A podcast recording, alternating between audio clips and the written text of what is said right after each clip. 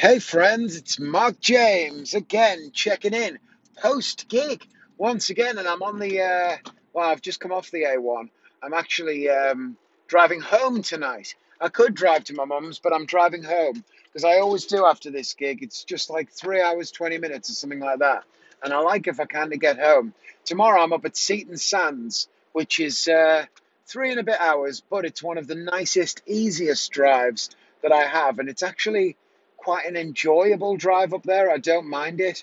And the gig uh, tomorrow is it's like quarter past seven, so the drive up there will be absolutely during the day. It'll be light, and then the drive home, a lot of that will be light as well. So it's going to be very pleasant. Don't mind that at all. So I'm driving home now from Haggerston Castle, good old Haggy, and it's one of my favourite gigs. Again, it's a nice little room. The stage for a brief period moved into the corner of the room there and it wasn't very good. And now they've put it back to where it was originally for years. Now it was in the position where it was now, and the room kind of, uh, what's it called, tiered away from me. You know, it was like in step tiers, the seats, so that everyone had a good seat. And then they built a swimming pool outside. And because of the way they built the swimming pool, they had to scrap the backstage, which meant that they moved the stage to the corner. And it was a lot of messing about, but it's back where it belongs now, back in the original position. It's loads better. So it's a nice, fun room to gig in. Anyway, let's get back to the beginning. I woke up this morning at my mum's. I slept well. Yes, slept really well actually in that bed. Last time I slept in that bed, Sarah was with me, and the bed is a double. Now at home we have a queen size, which I think most people, you know, you say a double bed, but you really get a king or a queen size, don't you? Actually, we might have a king. It's not that big, but it's big, bigger than a double anyway. And in a double again, there wasn't that much room. I'm a thrasher. I thrash around a lot in the night, and that annoyed Sarah. And also, she likes to be warm, and I like to be cold. And in our room, she's on the side of the radiator, and I'm on the side of the door. So between us, I sleep out of the covers and have the door open. She, she sleeps under the covers on the side of the radiator, and she stays about warm enough, and I stay cool enough. But in my mum's house, to sleep on our correct sides, I had to sleep on the side of the radiator because we're at my mum's and I sleep naked. we had the door closed, so I was too hot and I thrashed about. So in the end, I didn't sleep because I was too hot, and she didn't sleep because I was too hot. so it was shit.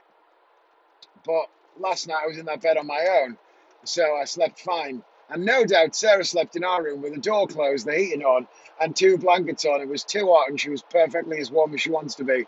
Uh, she has an electric blanket as well. So anyway, I got a decent night's sleep. Woke up about quarter past ten, which is about right for the drive I'm doing tonight. And I went downstairs, watched a bit of tennis and stuff, and chatted to my mum. She made me a cup of tea, and uh, we had a chat. And then at about half twelve, I said to my mum, "Right, I'm bailing," and I'd googled where the nicest coffee in the northeast was, and it took took me to a place called Ouseburn Coffee Company. Now, Ouseburn Coffee Company is located in Newcastle. Actually, it was uh, just outside of Newcastle. So I went there, and it turned out that I'd actually turned up to their roastery.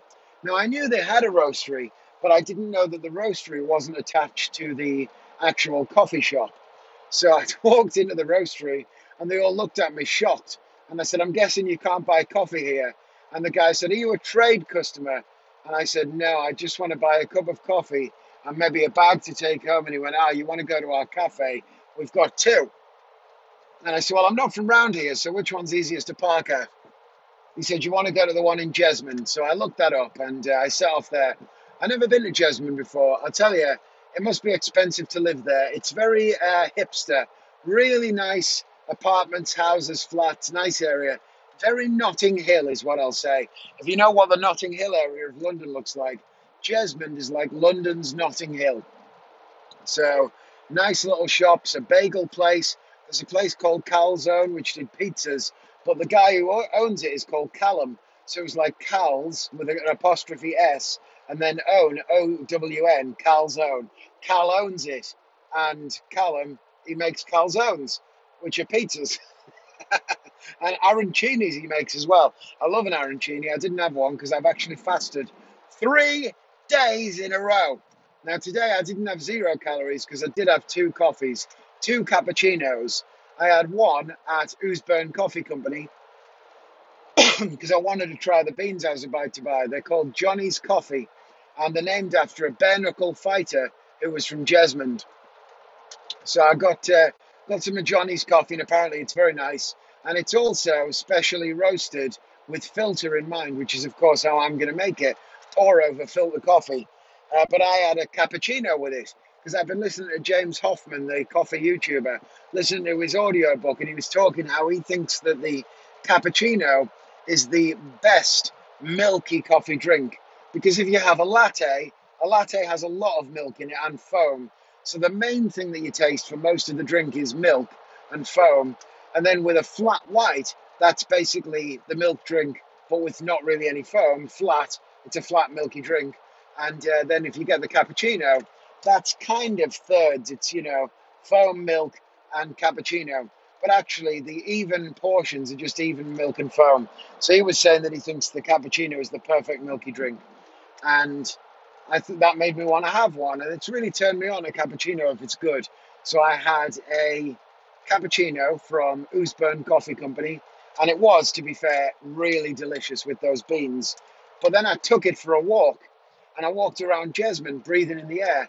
And I'll tell you, walking around Jesmond, drinking the cappuccino, and simultaneously listening to someone talking about coffee and about cappuccino really just filled my little heart with joy. I enjoyed it. I felt like I was right in the midst of an experience. And it made me think about pairing physical experiences with listening to things at the same time that match that experience. And the first one is listening to James Hoffmann talk about cappuccino whilst drinking cappuccino from a good coffee place.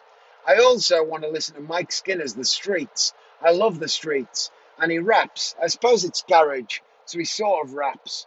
Um, but he talks about Birmingham. So what I really want to do is drive around Birmingham and listen to the Streets album. I feel like those two things would go together well. Now, as it goes, Sarah and Joshua love the bull ring of Birmingham, and I do too.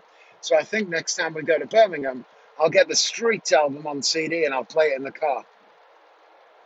Anyway, putting all that aside, while I was walking through Jesmond, I finished my cappuccino and I walked upon a, upon a place which was called Local, although the local, the second L was backwards, so I'm not exactly sure what the name was. But they sold their own beans as well. Now, I wasn't in the market to buy more beans because I'd already bought some, but I did think, would it be too much to have a second cappuccino? So I did. I had a second cappuccino, and that one was nice, but I have to say, it was not as nice as the Ouseburn Coffee Company one. And it might have been because I'd already had one, but I think it's just that I could really taste the beans. I've been paying attention to the flavors in beans a lot and trying to make notes and work out for myself what I judge the flavors to be. And I don't think that the beans that they used were as nice as the ones at Ouseburn Coffee Company. So, top recommend. If you are in the Jesmond area of Newcastle, go to us, Coffee Company, and uh, give the cappuccino or latte or whatever a try.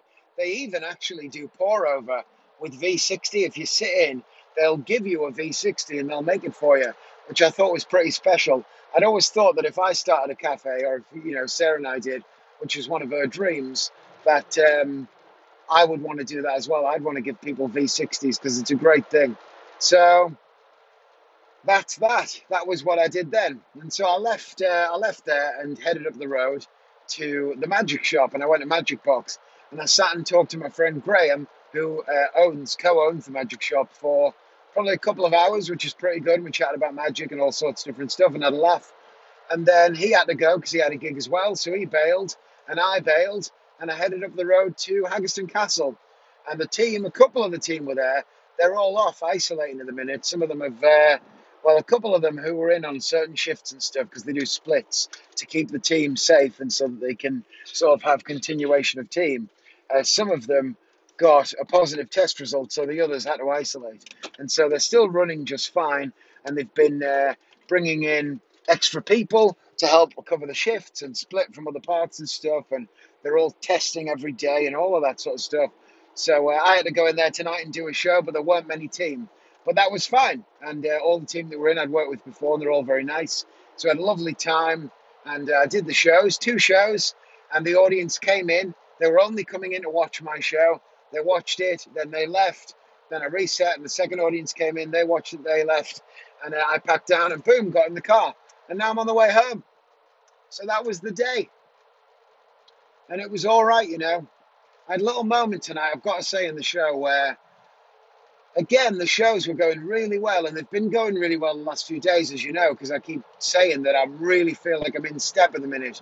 But I felt myself a little bit tonight getting a little bit too cocky. I can't say exactly what it was, but I've gotten the show polished now to the point where, if anything, I felt just a little bit too polished. I felt like the audience maybe couldn't tell, but I felt like if they thought about it, they could tell that I'd said those words before. And that's not something that you want the audience to know. You want to feel like they know that you know what you're doing and they're in safe hands, but that also it's spontaneous. And I do have plenty of bits that create spontaneity within the show, but I also just felt like it was getting away from me a little bit. I felt like this audience know a little bit too much, or I'm projecting a little bit too much, like I know what I'm doing. So I made a conscious thought to pivot during the show and just step out of the script for a second. And I let myself make a mistake. I purposefully, it's really strange. I was holding this sign that says YouTube on it, and I purposefully dropped it on the floor and um, I picked it up. And in that moment when I picked it up, I just kind of knocked the edge off the show a little bit, and uh, that was all right. And then I thought, let that be the thing that allows me to reset a little bit and just calm down. And that's what I did. And then I think I kind of got back behind things a little bit. I don't know really. I don't honestly. It's such a small thing. I don't really know how to explain it. But those of you that perform and perform a lot in a show that's heavily scripted and you know have gotten gotten on top of it will know a bit what I mean, I guess. But anyway, so that's what happened. Anyway, that's today's pod. I'll catch you tomorrow, friends. We're rapidly getting close to August. What do I do? Do I keep going? Is a year enough? Are you ready for me to stop? When this is over, will you think, oh, we stayed with you for a year, your 35th year on this planet, we were there from donuts and honesty when I told you I threw that donut out the window. Those have been there since the beginning. Um, is a year enough? Should I stop or should I keep going? I need guidance. What do you think I should do? I'm thinking about it a lot now because we are getting close. anyway, that's today's pod. Maybe I need you. Maybe I need you more than you need me. Maybe you've never needed me. Who knows? See you tomorrow, friends. Bye.